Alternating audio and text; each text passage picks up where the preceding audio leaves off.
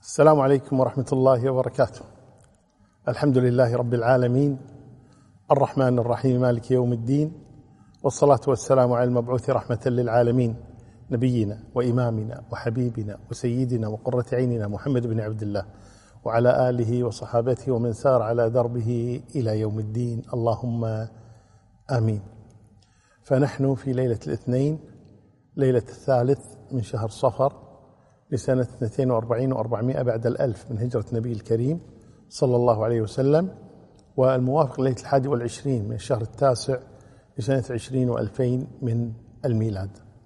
وما زلنا مع كتاب التوحيد للإمام المجدد محمد بن عبد الوهاب بن سليمان التميمي رحمه الله تبارك وتعالى المتوفى سنة 6 بعد الألف من هجرة النبي الكريم صلوات ربي وسلامه عليه. وصلنا إلى الباب الثامن. نعم يلا بسم الله. بسم الله والحمد لله والصلاة والسلام على رسول الله وعلى آله وصحبه ومن والاه. اللهم اغفر لنا ولشيخنا ولمشايخه ولوالدينا وللمسلمين والمؤمنين أجمعين. اللهم آمين. قال المؤلف رحمه الله باب من تبرك بشجرة أو حجر ونحوهما. وقول الله تعالى أعوذ بالله من الشيطان الرجيم.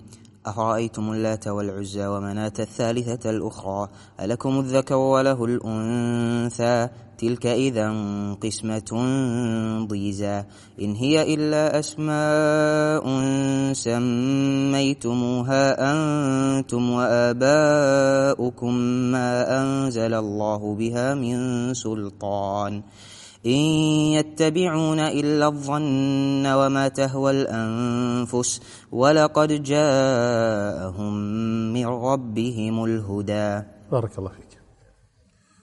قال المؤلف رحمه الله تبارك وتعالى باب من تبرك بشجرة أو حجر ونحوهما. ونحوهما أي قبر مشهد جدار أي شيء شجرة آه، ملابس أي أي أي شخص. المهم التبرك بهذه الأشياء. ما حكم ذلك؟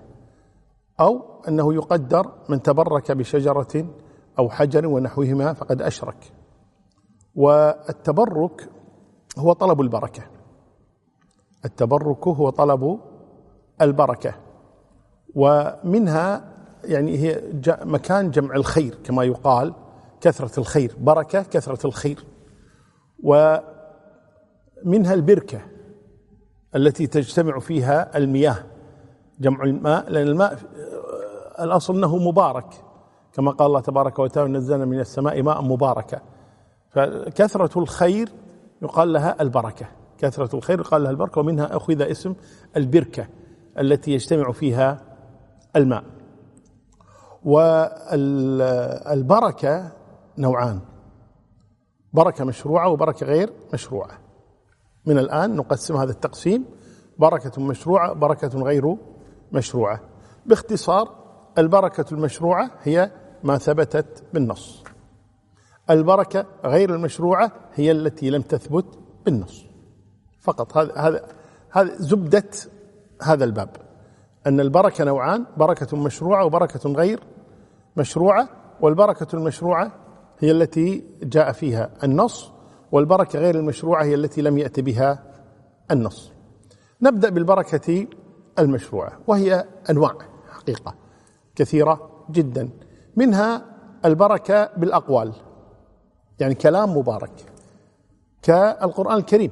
القرآن الكريم كلام مبارك مبارك من حيث أنه شفاء من حيث أنه رحمة من حيث الأجر المترتب عليه من حيث أنه يشفع لقارئه يوم القيامة فهو بركة. من هذا الوجه. هناك بركة الأفعال. كطلب العلم بركة. لأن الله تبارك وتعالى يضاعف الأجر لطالب العلم يجعل له القبول في الدنيا وفي الآخرة والرفعة. كذلك يرفع الله الذين آمنوا منكم والذين أوتوا العلم درجات يرفع درجاتهم في الدنيا ويرفع درجاتهم في الآخرة. فيه بركة كذلك من حيث أن الإنسان يعبد الله على بينة وعلى علم وعلى بصيرة. وكذلك هناك بركة بالأشخاص. أشخاص مباركون. وهم الأنبياء صلوات ربي وسلامه عليهم. كما قال عيسى وجعلني مباركا أينما كنت. فالأنبياء مباركون. والنبي محمد مبارك وعيسى مبارك وموسى مبارك. فالأنبياء صلوات ربي وسلامه عليهم أناس مباركون. أي حيث حلوا حلت معهم البركة. وهناك كذلك أمكنة مباركة. أمكنة مباركة كالمساجد. المساجد كلها مباركة.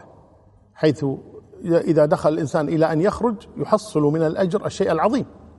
في هذه المسألة من قراءة القرآن والصلاة والدعاء والذكر وحضور مجالس العلم وغير ذلك. فهي أماكن مباركة.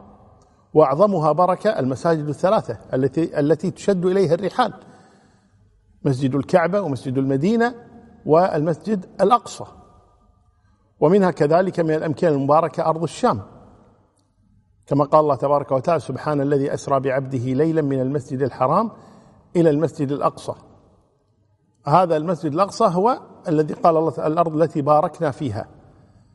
فهي الأرض مباركة. أرض الأقصى.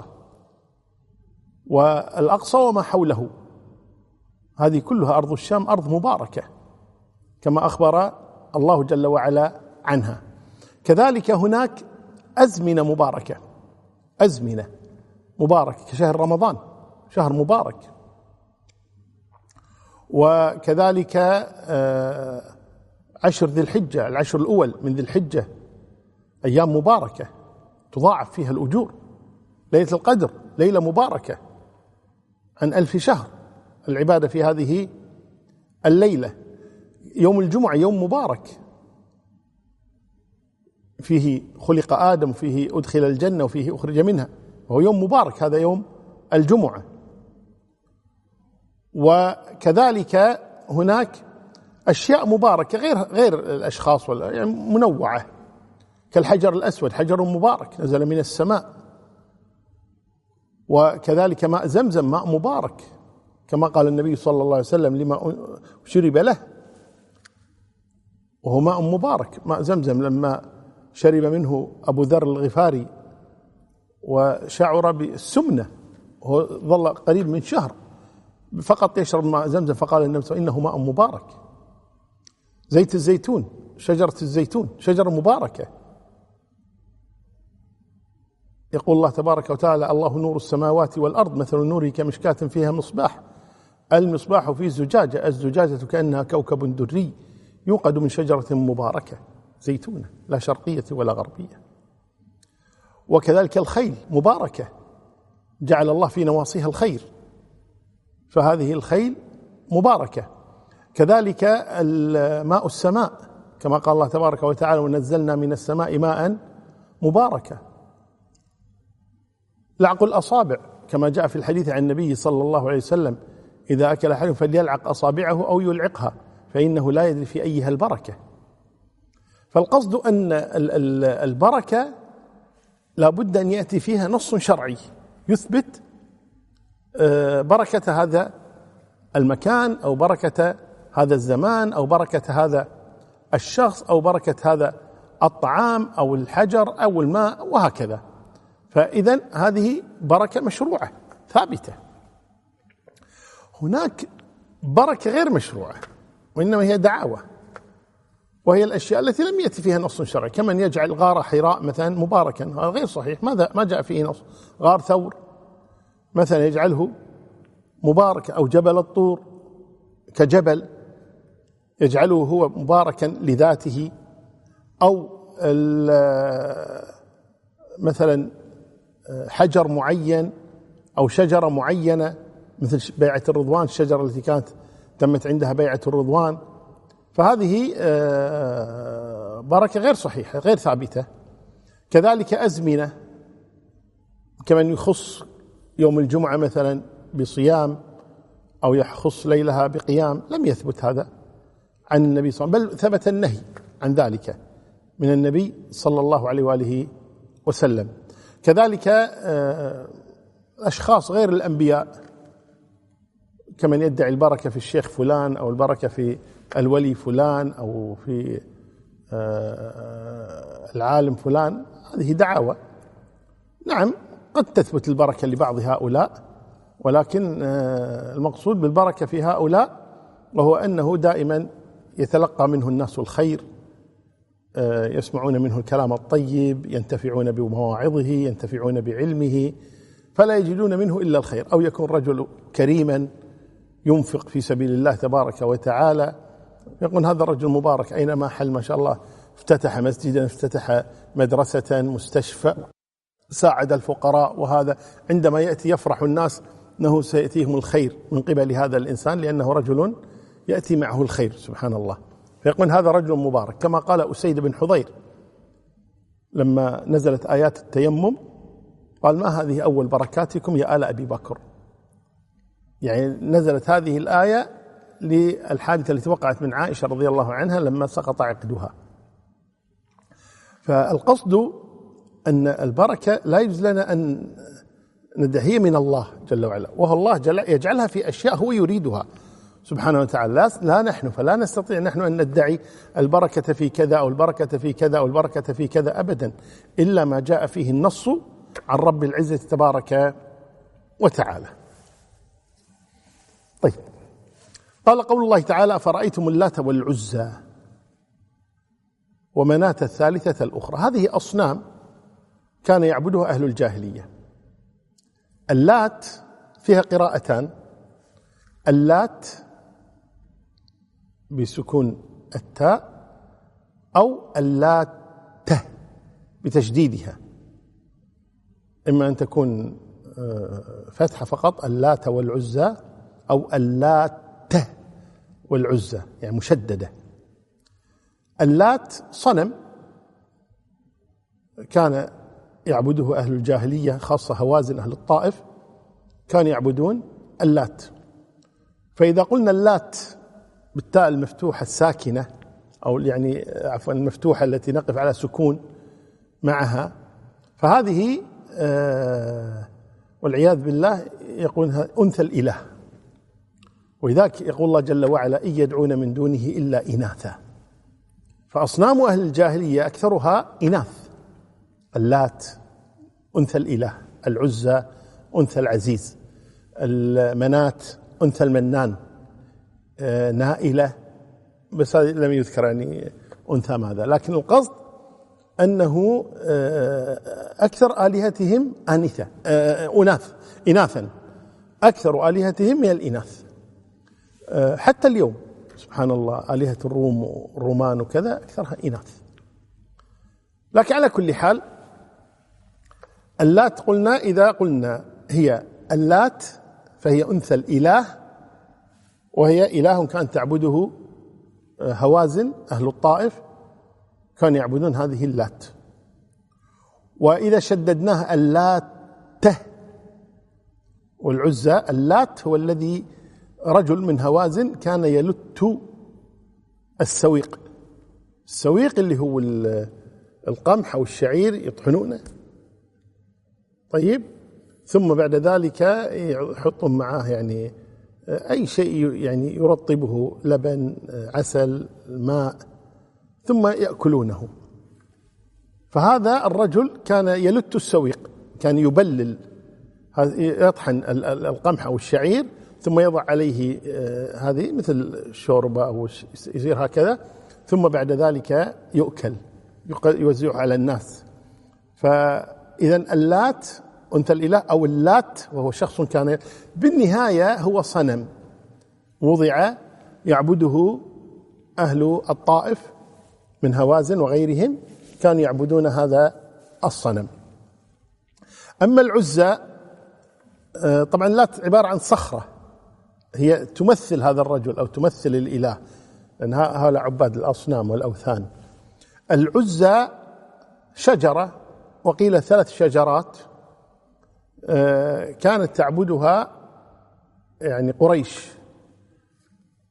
ومنها آه، قول أبي سفيان بعد معركة أحد لما آه، قتلوا من المسلمين من قتلوا قام أبو سفيان يصيح يقول لنا العزى ولا عزى لكم. لنا العزى ولا عزى لكم. فرد عليه عمر بن الخطاب بأمر النبي صلى الله عليه وسلم فقال الله مولانا ولا مولى لكم. فالقصد إذن العزى من العزيز وهو إله كانت تعبده آه، قريش وهو عبارة عن ثلاث شجرات آه، تعبدها قريش آه، ومن حولها. المنات منات أيضا إله عبارة عن صخرة أيضا يعبدها الأوس والخزرج ومن حولهم كخزاعة وغيرهم يعبدون منات. وسميت منات لأنها إما قلنا من المنان اسم الإله أو منات التي كانت تمنى عندها الدماء أي تسال عندها الدماء يذبحون عندها يتقربون لها بهذه الدماء. وهي آه، قال المنات الثالثة الأخرى. الأخرى يعني المؤخرة. يعني ليست كاللات والعزى هي دون دون اللات والعزى. الأخرى المؤخرة عن اللات والعزى. واللات هوازن هدمها آه، المغيرة بن شعبة بأمر النبي صلى الله عليه وسلم. وله قصة جميلة لما هدم اللات عندما خرج إلى أهل الطائف قومه لأنه هو من هوازن هو من ثقيف. آه، المغيرة بن شعبة من هوازن. فلما جاء وهدم اللات آه، قال لمن معه؟ تريدون أن تضحكوا من قومي يعني من ثقيف. فجاء وضرب بالفأس ثم سقط في الأرض يرجف. فقالوا قتلته اللات. قتلته اللات يعني دافعت اللات عن نفسها. ثم قام يضحك عليهم يقول ما أقبح ما أصغر عقولكم. هذا إنما هو صنم ثم جاء وهدمها. وخالد بن الوليد هدم العزى. خالد بن الوليد هدم العزى. ورجع إلى النبي صلى الله عليه وسلم بعد أن أزال هذه الأشجار اللي هي العزى رجع إلى النبي صلى الله عليه وسلم فقال له النبي صلى الله عليه وسلم ماذا رأيت؟ قال لم أرى شيئا. هدمتها ورجعت قال لم تهدمها ارجع. فرجع إليه فنزعها من أساسها فخرجت له امرأة سوداء ناشرة شعرها عريانة جنية. فضربها بالسيف رضي الله عنه فقال ماذا رأيت؟ قال رأيت كذا قال هذه العزة. وهذه الشياطين كانت تتعامل مع الجهلة من العرب في ذلك الوقت ويسمعون أصواتا وترد عليه هي من الجن هؤلاء. وأما منات للثالثة فهذه هدمها علي بن أبي طالب رضي الله عنه. فهذه الأصنام الثلاثة. قال الله تبارك وتعالى أفرأيتم اللات والعزى ومناة الثالثة الأخرى؟ ألكم الذكر وله الأنثى؟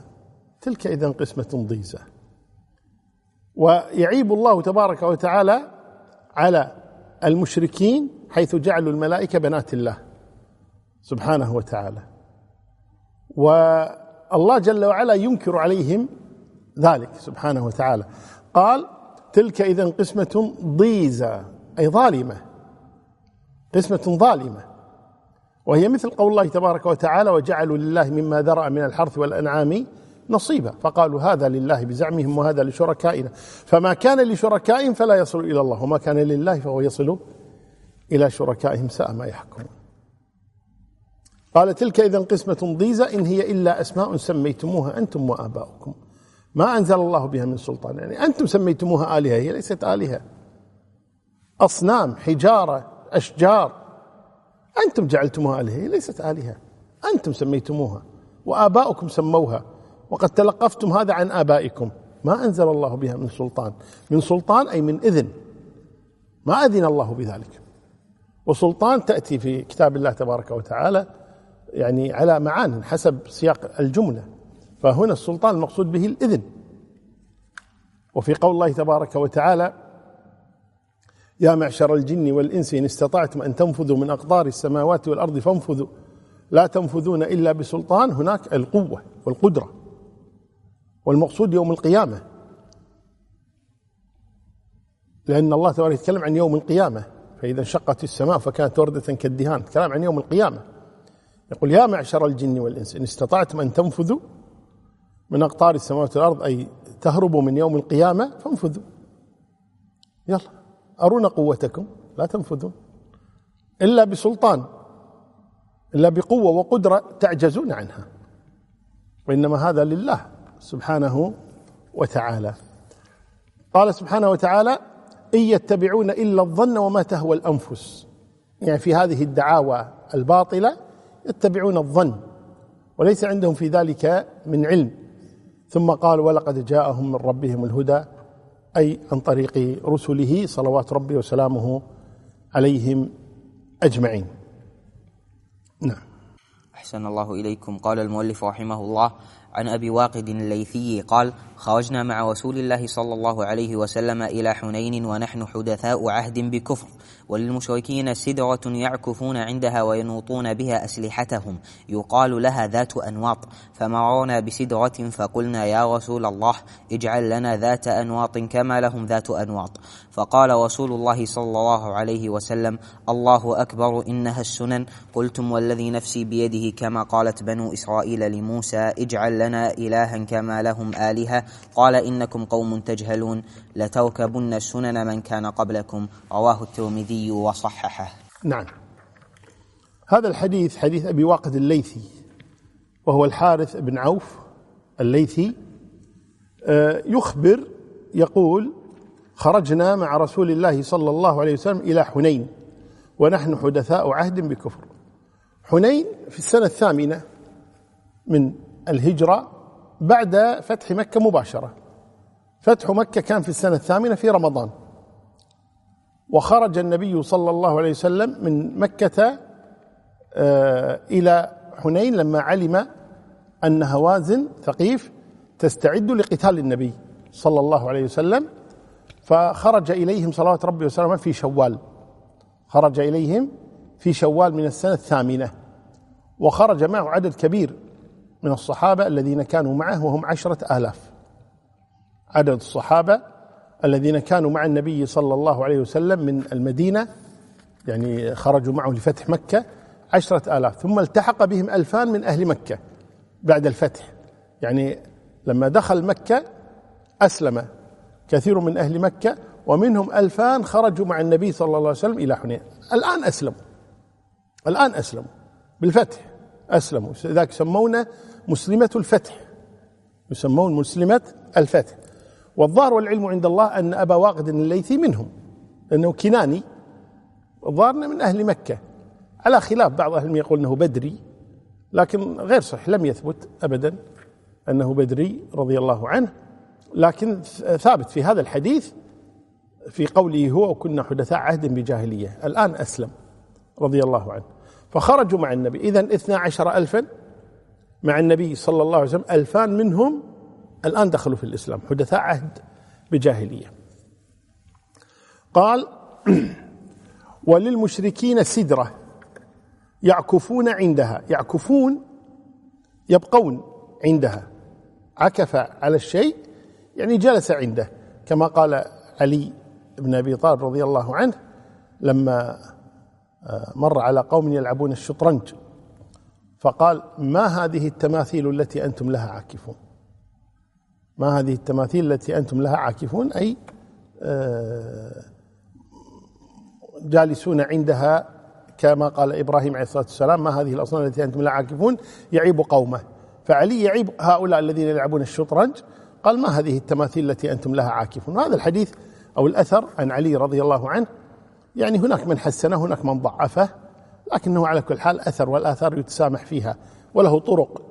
عن علي رضي الله عنه فمن حسنه وحسنه بمجموع طرقه رضي الله عنه فعلى كل حال أنهم يعكفون عندها أي يجلسون عندها يجلسون عندها وينوطون بها أسلحتهم أي يعلقون أناط سلاحه علقه يعلقون أسلحتهم لماذا؟ لأنهم كانوا في الجاهلية يعلقون أسلحتهم على هذه الشجرة ثم يخرجون القتال من الغد يقول يعني نالت البركة. أي الأسلحة نالت البركة من تعليقها على هذه الشجرة فينتصرون في ظنهم. فهؤلاء لما مروا في طريقهم وهم ذاهبون إلى حنين مروا بطريق طريق من مكة إلى حنين إلى الطائف. فمروا بأشجار. فمروا بسدرة.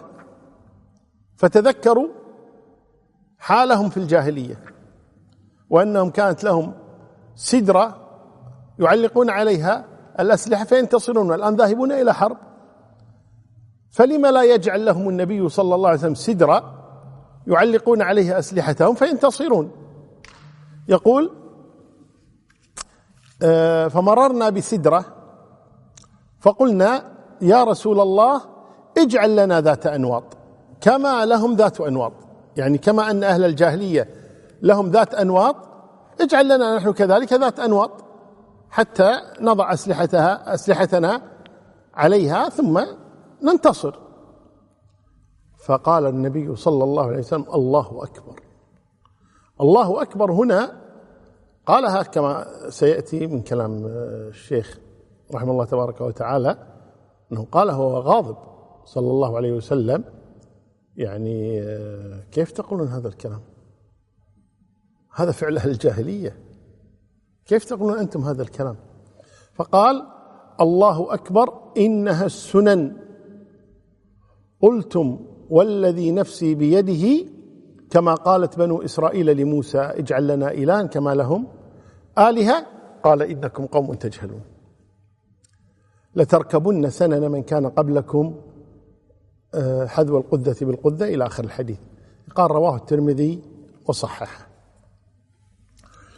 هنا مسائل حقيقة يعني منها قلنا قول النبي الله أكبر يعني غضبا من آه، هذا الكلام الذي قالوه ثم قال إنها السنن ثم بعد ذلك قال لتركبن سنن من كان قبلكم وبعضهم يقرأها سنن سنن وليس سنن. الفرق أن السنن مفرد والسنن جمع والسنن طريق طريق من كان قبلكم أو طرائق من كان قبلكم. والذي نفسي بيده هنا أقسم صلى الله عليه وسلم قلتم كما قالت بنو إسرائيل لموسى. بنو إسرائيل مع موسى لما نجاهم الله تبارك وتعالى من فرعون مروا على قوم لهم أصنام يعكفون عندها.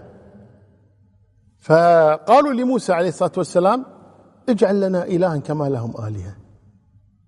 فغضب موسى. الآن نجاكم الله من فرعون ورأيتم كيف أغرق الله فرعون ومن معه؟ مباشرة تقولون اجعل لنا إلها كما لهم آلهة إنكم قوم تجهلون. وموسى أنكر عليهم مباشرة والنبي صلى الله عليه وسلم كذلك أنكر عليهم مباشرة. وهذا المفهوم كما قال أهل العلم إنه ضد مفهوم من يقول جمع جمع المهم اجمع المسلمين بايا كان. لا. أين العقيدة؟ أين الاهتمام بالعقيدة؟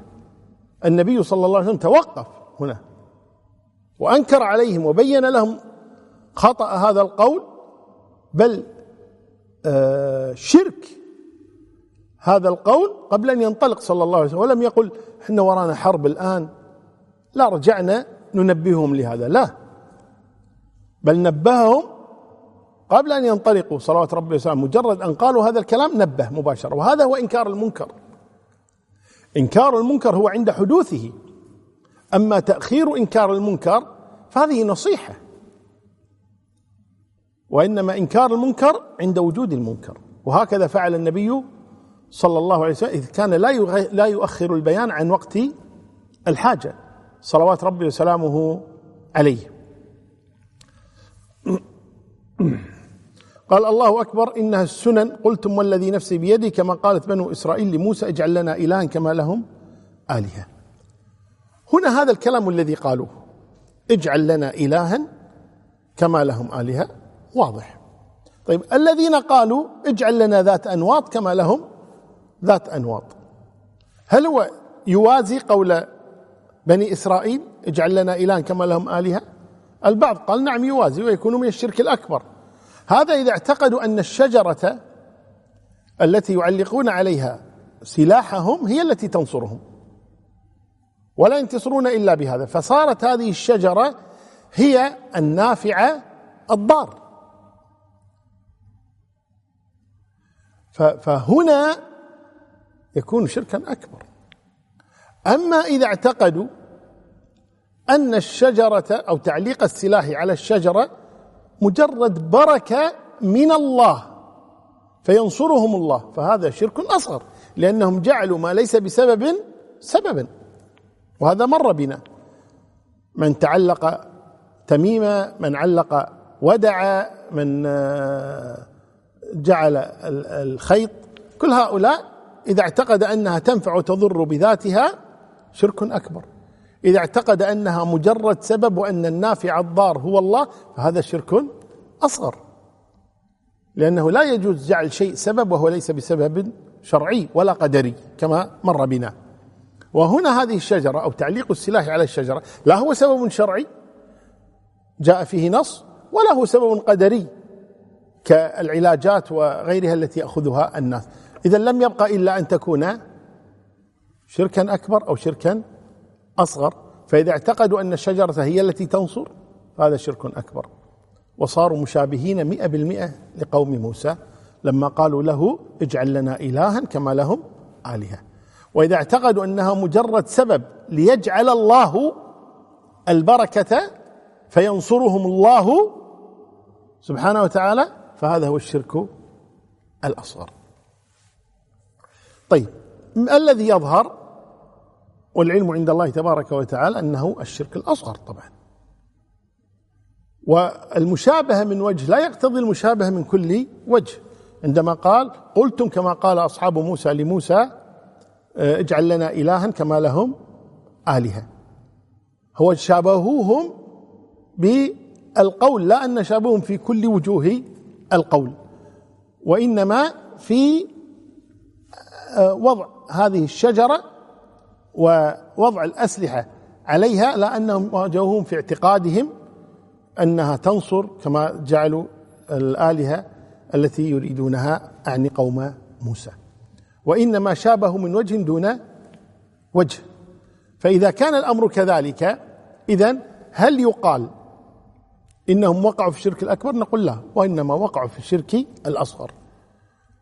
وقول النبي صلى الله عليه وسلم قلتم كما قال أصحاب موسى أي قلتم قولا بشعا قولا آه، خطيرا قولا باطلا قولا شركيا. كما قال أصحاب موسى لموسى لا أنكم مثلهم تماما مئة بالمئة أبدا. ويشبه هذا ما مر بنا من أثر علي رضي الله عنه لما قال آه لقوم يلعبون الشطرنج ما هذه التماثيل التي أنتم لها عاكفون؟ طيب هذه هم لم يعكفوا على أصنام كما فعل قوم إبراهيم على أساس يعبدونها من دون الله تبارك وتعالى. ولكن كونهم جالسون وعندهم الشطرنج وهي عبارة عن رؤوس تماثيل شبه شبه فعلهم هذا بذلك الفعل. ومن كذا قول النبي صلى الله عليه وسلم مدمن الخمر ما لم يتب كعابد وثن. لا يريد أنه كعابد وثن أي أنه كافر. لأن بالإجماع أن مدمن الخمر ليس بكافر. وإنما أراد النبي صلى الله عليه وسلم كما أن عابد الوثن لا يترك عبادة الوثن لتعلق قلبه به كذلك مدمن الخمر لا يترك شرب الخمر لتعلق قلبه بها. فهنا اذا أراد المشابهة من وجه وليس المشابهة من كل وجه. ولذلك قال النووي رحمه الله تعالى المراد الموافقة في المعاصي والمخالفات لا في الكفر. الموافقة في المعاصي والمخالفات لا في الكفر.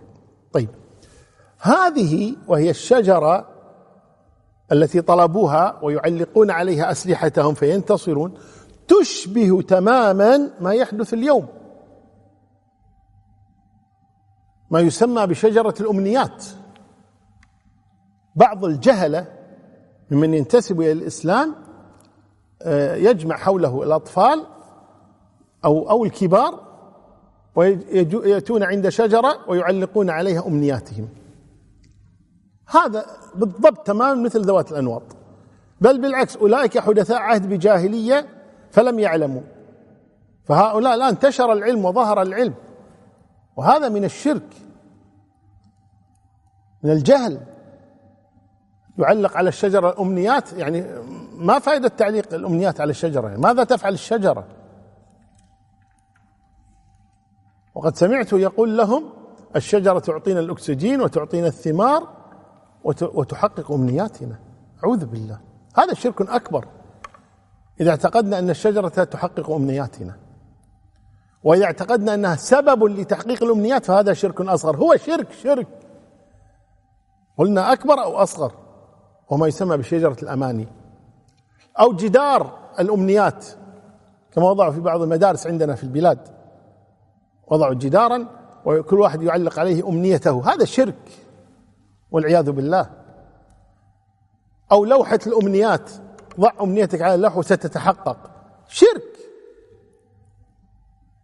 ماذا يفعل الجدار؟ ماذا تفعل اللوحة؟ ماذا تفعل الشجرة؟ جمادات لا تعقل. وهذا مصداق قول النبي صلى الله عليه وسلم لتتبعن سنن من كان قبلكم أو سنن من كان قبلكم. حذو القذة بالقذة حتى لو دخلوا جحر ضب لدخلتم تقليد أعمى. فاحذروا وحذروا أولادكم من أن يقعوا في هذه المسألة الجاهل ما يفهم. يقول يلا علق أمنيتك افعل كذا اضحك كذا. فهذا المسكين يفعل هذا الشيء ولا يدري أنه يقع في الشرك. صحيح هو غير مكلف لكن تتعلق هذه الأمور في قلبه والعياذ بالله. ثم تعال. ابحث عن من يخرج هذه المعتقدات من قلبه إذا كبر. فلنحذر من هذا الأمر. نعم. آه قال لتركبن آه سنن من كان قبلكم. قلنا إنه آه لا يمكن أبدا أن آه نتخلص من هذا الأمر وهو تقليد الكفار في مثل هذه الأمور إلا إذا رجعنا إلى السنة الصحيحة إلى دين الله تبارك وتعالى إلى صراطه المستقيم والله أعلم. نعم. أحسن الله إليكم. قال المؤلف رحمه الله فيه مسائل الأولى تفسير آية النجم. الثانية معرفة نعم تفسير آية النجم ذكرناه. نعم. الثانية معرفة صورة الأمر الذي طلبوا. نعم. طلبوا اجعل لنا ذات أنواط كما لهم. ذات أنواط. نعم. الثالثة كونهم لم يفعلوا. نعم. لم يفعلوا يعني هم فقط طلبوا لم يفعلوا ذلك. لم يجعلوا أسلحتهم على الشجرة وإنما طلبوا ذلك فقط. نعم. الرابعة كونهم قصدوا التقرب التقرب إلى الله بذلك لظنهم أنه يحبه. لا تكفي النية. لا تكفي النية الصالحة حتى يكون العمل أيضا صالحا. نعم. الخامسة أنهم إذا جهلوا هذا فغيرهم أولى بالجهل. نعم. يقول هؤلاء في زمن النبي صلى الله عليه وسلم وقع منهم هذا الأمر جهلا فغيرهم ممكن أن يقع. ذاك بعض الناس اليوم يقول مو مهم ندرس التوحيد. كيف مو مهم ندرس التوحيد؟ هذا الشركيات صارت تقع في البيوت في المدارس في الأماكن. الآن والآن بعض الناس تبيع حجارة. يقول هذا الحجر يحقق الأمنية هذا الحجر يصفي القلب. هذا الحجر يحبب إليك زوجتك. هذا الحلب هذا الحجر يريحك نفسيا. حجارة. فقضية أن إذا كان الصحابة رضي الله عنهم الذين كانوا يعيشون مع النبي صلى الله عليه وسلم يعني حدثاء العهد بالكفر وقع منهم هذا فغيرهم أيضا يمكن أن يقع منه هذا الأمر. ولذلك مهم جدا دراسة التوحيد. نعم. السادسة أن لهم من الحسنات والوعد بالمغفرة ما ليس لغيرهم. نعم طبعا الصحابة رضي الله عنهم غفر الله لهم لأنهم استجابوا. نعم. السابعة أن النبي صلى الله عليه وسلم لم يعذرهم بل رد عليهم بقوله الله أكبر إنها السنن لتتبعن سنن من كان قبلكم فغلظ الأمر بهذه الثلاث. نعم وضح هذا نعم. الثامنة أن الأمر الكبير وهو المقصود أنه أخبر أن أن طلبتهم كطلبة بني إسرائيل. نعم. قلنا شبههم من هذا الوجه. نعم. التاسعة أن نفي هذا من معنى لا إله إلا الله مع دقته وخفائه على أولئك. نعم. يعني هؤلاء عرب أقحاح ومسلمون ولكن مع هذا خفي عليهم هذا الأمر. نعم. العاشرة أنه حلف على الفتيا وهو لا يحلف إلا لمصلحة. نعم. قال والذي نفسي بيده. نعم. الحادية عشرة أن الشرك فيه أكبر وأصغر لأنهم لم يرتدوا بهذا. نعم. وهذا الظاهر أن فعلهم هذا اجعل لنا ذات أنواط كما لهم ذات أنواط هو وقوع في الشرك الأصغر. نعم. الثانية عشرة قولهم ونحن حدثاء عهد بكفر فيه أن غيرهم لا يجهله ذلك. نعم. يعني المفروض اللي ولد في الإسلام درس العقيدة ودرس هذا المفروض أنه ما يجهل مثل هذه الأمور. نعم. الثالثة عشر ذكر التكبير عند التعجب خلافا لمن كرهه. نعم في قول النبي الله أكبر. نعم. الرابعة عشر سد الذرائع. نعم. لأن النبي صلى الله عليه وسلم منع هذا الأمر حتى لا يقع في الشرك الأكبر. بعد ذلك هو اعتقاد أن الشجرة هي التي تنصر وتنفع وتضر. نعم. الخامسة عشر النهي عن التشبه بأهل الجاهلية. نعم. حذر النبي صلى الله عليه وسلم من ذلك قال لتتبعن سنن من كان قبلكم. نعم. السادسة عشر الغضب عند التعليم. هذا الذي قلناه في قوله الله أكبر وقسمه صلى الله عليه وسلم يقول ظاهره أنه كان غضبان لأن فعلا كان النبي صلى الله عليه وسلم كما قالت عائشة ما كان يغضب لنفسه ولكن كان يغضب إذا انتهكت حرمات الله. نعم. السابعة عشر القاعدة الكلية لقوله إنها السنن. نعم. واضح. الثامنة عشر أن هذا من أعلام النبوة لكونه وقع كما أخبر. نعم في قوله تركبن سنن من كان قبلكم وقع كما أخبر في كثير من الأمور اليوم الله المستعان. نعم. التاسعة عشر أن كل ما ذم الله به اليهود والنصارى في القرآن أنه لنا. يعني ليس كل ولكن القصد أن بعض ما ذم الله به اليهود والنصارى وقعت في هذه الأمة كما قال النبي صلى الله عليه وسلم لتتبعن سنن من كان قبلكم. نعم. العشرون أنه متقرر عندهم أن العبادات مبن أن العبادات مبناها على الأمر فصار فيه التنبيه على مسائل القبر. أما من ربك فواضح وأما من نبيك فمن, فم- فمن إخباره بأنباء الغيب وأما ما دينك فمن قولهم اجعل لنا إلها إلى آخره. نعم. استنبط المؤلف رحمه الله تبارك من أسئلة القبر الثلاثة من ربك من نبيك ما دينك. أنه آه، ينبه على أمور الدين ومنها هذه اتباع النبي صلى الله عليه وسلم. نعم. الحادية والعشرون أن سنة أهل الكتاب مذمومة كسنة المشركين. نعم. لأن تكملة الحديث قالوا فمن يا رسول الله اليهود والنصارى؟ قال فمن. يعني أكيد اليهود والنصارى. الثانية والعشرون أن المنتقل من الباطل الذي اعتاده قلبه لا يؤمن أن يكون في قلبه لا. يأمن. الثانية أو والعشرون. لا يؤمن. نعم جزاكم الله خير. الثانية والعشرون أن المنتقل من الباطل الذي اعتاده قلبه لا يؤمن أن يكون في قلبه بقية من تلك العادة لقولهم ونحن حدثاء عهد بكفر يبقى الأثر. الأثر يبقى مهما يعني خلص الإنسان ترك الباطل الذي كان عليه يبقى له أثر في قلبه. خلاص؟ طيب. هنا مسألتان فقط نضيفهما. المسألة الأولى قضية آه، البركة التي قلناها في البداية وهي بركة آه، الأنبياء صلوات ربي وسلامه. الأنبياء أشخاص مباركون ومن أشهر أو أشهر الأنبياء نبينا محمد صلى الله عليه وسلم حيث نعرف عنه كل شيء صلى الله عليه وسلم بخلاف الأنبياء السابقين لا يعرف عنهم آه، متبعوهم إلا الشيء اليسير جدا بينما يعرف عن النبي صلى الله عليه وسلم كل شيء فمن هذا قضية البركة. فكان فالنبي صلى الله عليه وسلم رجل مبارك وتكلم عن التبرك بآثار النبي صلى الله عليه وسلم هذه المسألة وهي التبرك بآثار النبي صلى الله عليه وسلم وهذه بالاتفاق أن النبي رجل مبارك وأن آثاره مباركة والمقصود بآثاره أي ما لامس جسده أو خرج منه صلوات ربي وسلامه من عرق أو آه، شعر أو ما غير ذلك من الأمور أخذ من شعره هذه كلها أشياء مباركة. ومن هذا حديث آه، أبي جحيفة رضي الله عنه أن النبي صلى الله عليه وسلم توضأ ثم أعطى وضوءه يعني غسل وجهه ويديه ثم أعطى هذا الماء للصحابة فصاروا يتمسحون به ويتبركون بوضوء النبي صلى الله عليه وسلم كما في البخاري. وقصة عروة بن مسعود مشهورة جدا في صلح الحديبية لما آه، جاء إلى النبي صلى الله عليه وسلم يقول فكان الصحابة رضي الله عنه أو هو يقول عروة بن مسعود لما رجع إلى قريش قال قال والله دخلت على قيصر وكسرى والنجاشي فما رأيت رجلا يعظمه قومه كما يعظم أصحاب محمد محمدا. فكان لا يتوضأ حتى يتقاتلون على وضوئه ولا يبصق حتى يأخذ أحدهم بصاقه فيتمسح به. صلوات ربي وسلامه عليه. بعض قال هذا لم يكن عادتهم ولكن أرادوا أن يظهروا له محبتهم للنبي صلى الله عليه وسلم لأنه قال في بداية كلامه ما أرى هؤلاء الأوشاب إلا قد فروا وتركوك. فأظهروا له بعض محبتهم للنبي صلى الله عليه وسلم ولم ينكر عليهم النبي ذلك فدل على أن هذا آه، مشروع.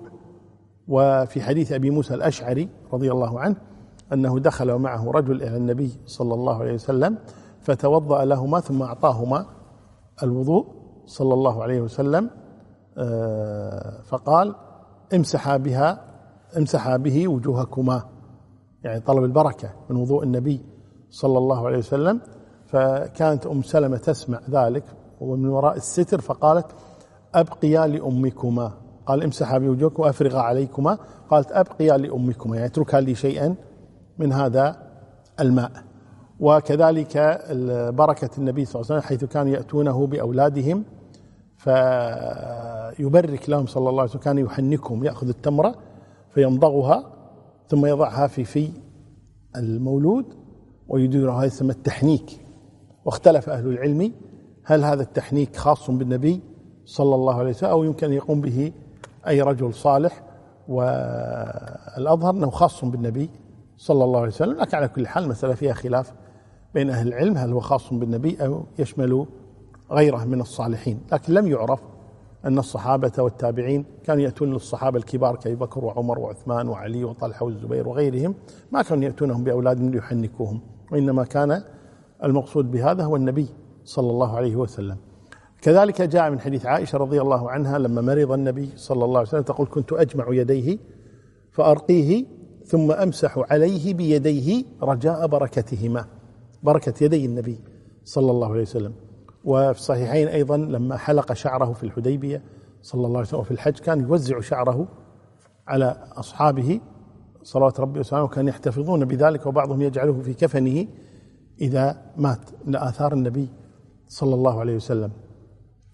وذكر أنس أن النبي صلى الله عليه وسلم قال عندهم يوما ثم آه، وهو نائم فصار العرق ينزل من جسمه فكانت أم سليم تجمع عرق النبي صلى الله عليه وسلم تجمعه فرآها النبي صلى الله عليه وسلم قال ماذا تفعلين؟ قالت نجعله في طيبنا وهو أطيب الطيب. أي عرق النبي صلى الله عليه وسلم. وكذلك أسماء بنت أبي بكر تقول كان عندنا يعني آه، آه، ثوب النبي صلى الله عليه وسلم فكان إذا مرض أحد نغسله ثم نعطيهم ماء الماء الذي غسل به ثوب النبي صلى الله عليه وسلم فيشفى. فالنبي إذا رجل مبارك صلى الله عليه وسلم الكلام في يعني آه، آثاره لا خلاف بين أنها مباركة لكن أهم شيء أنها تثبت أنها له. يعني يثبت أن هذه عمامة النبي صلى الله عليه وسلم هذا ثوب النبي صلى الله عليه وسلم هذه آه، نعال النبي صلى الله عليه وسلم هذه آه، القصعة التي كان يأكل يتوضأ منها النبي صلى الله عليه وسلم. هذه شعرات من شعر النبي صلى الله عليه وسلم. فإن ثبت هذا فهي أشياء مباركة قطعا. ولكن الكلام في الثبوت لأن هناك من يدعي أنه يملك هذا ولكنها دعاوى فارغة في الغالب. والعلم عند الله جل وعلا. المهم الثبوت ثبوت ذلك. ومنها قصة يوسف عليه الصلاة والسلام اذهبوا بقميصي هذا فألقوه على وجه أبي يأتي بصيرا. بركة قميص يوسف الذي مس جسده. صلوات ربي وسلامه عليه. فالقصد إذن أن كل أثر من النبي صلى الله عليه وسلم من الأشياء كان يلبسها أو يأكل فيها تمس جسده أو هي أجزاء منه صارت كأظافره شعره وغير ذلك فهي أشياء مباركة قطعا لأنه هو رجل مبارك صلى الله عليه وسلم. المسألة الأخيرة وهي آه، كلمة آه، تبارك. تبارك بمعنى تعاظم وتقدس وتعالى وهي لا تقال إلا لله. وذلك يقول الله تبارك الذي بيده الملك تبارك الذي نزل على عبد الفرقان. تبارك لا تقال إلا لله أي تعالى وتعاظم وتقدس. هذا الله لا يقال لشخص تبارك وإنما تبارك هو الله سبحانه وتعالى. لا تقال إلا لله جل وعلا. بعض الناس قد يتساءل في هذه الكلمة خاصة بعض الناس يقول له مثلا مبارك عليك الشهر مثل رمضان مثلا مبارك عليك يقول عليك تبارك مثلا. عليك تبارك. هم لا يقصدون أنه تبارك كتعاظم وتعالى وتقدس كما هو الأمر بالنسبة لله جل وعلا لكنها كلمة غير مقصودة وتركها هو الأصل. تبارك لا تقال إلا لله سبحانه وتعالى والبركة لا تأتي إلا من الله سبحانه وتعالى. لكن قد تنسب إلى بعض الناس البركة كما قلنا في قول أسيد بن حضير ما هذه أول بركاتكم يا آل أبي بكر؟ ونقف هنا والله أعلى وأعلم وصلى الله وسلم وبارك على نبينا محمد شوف الأسئلة.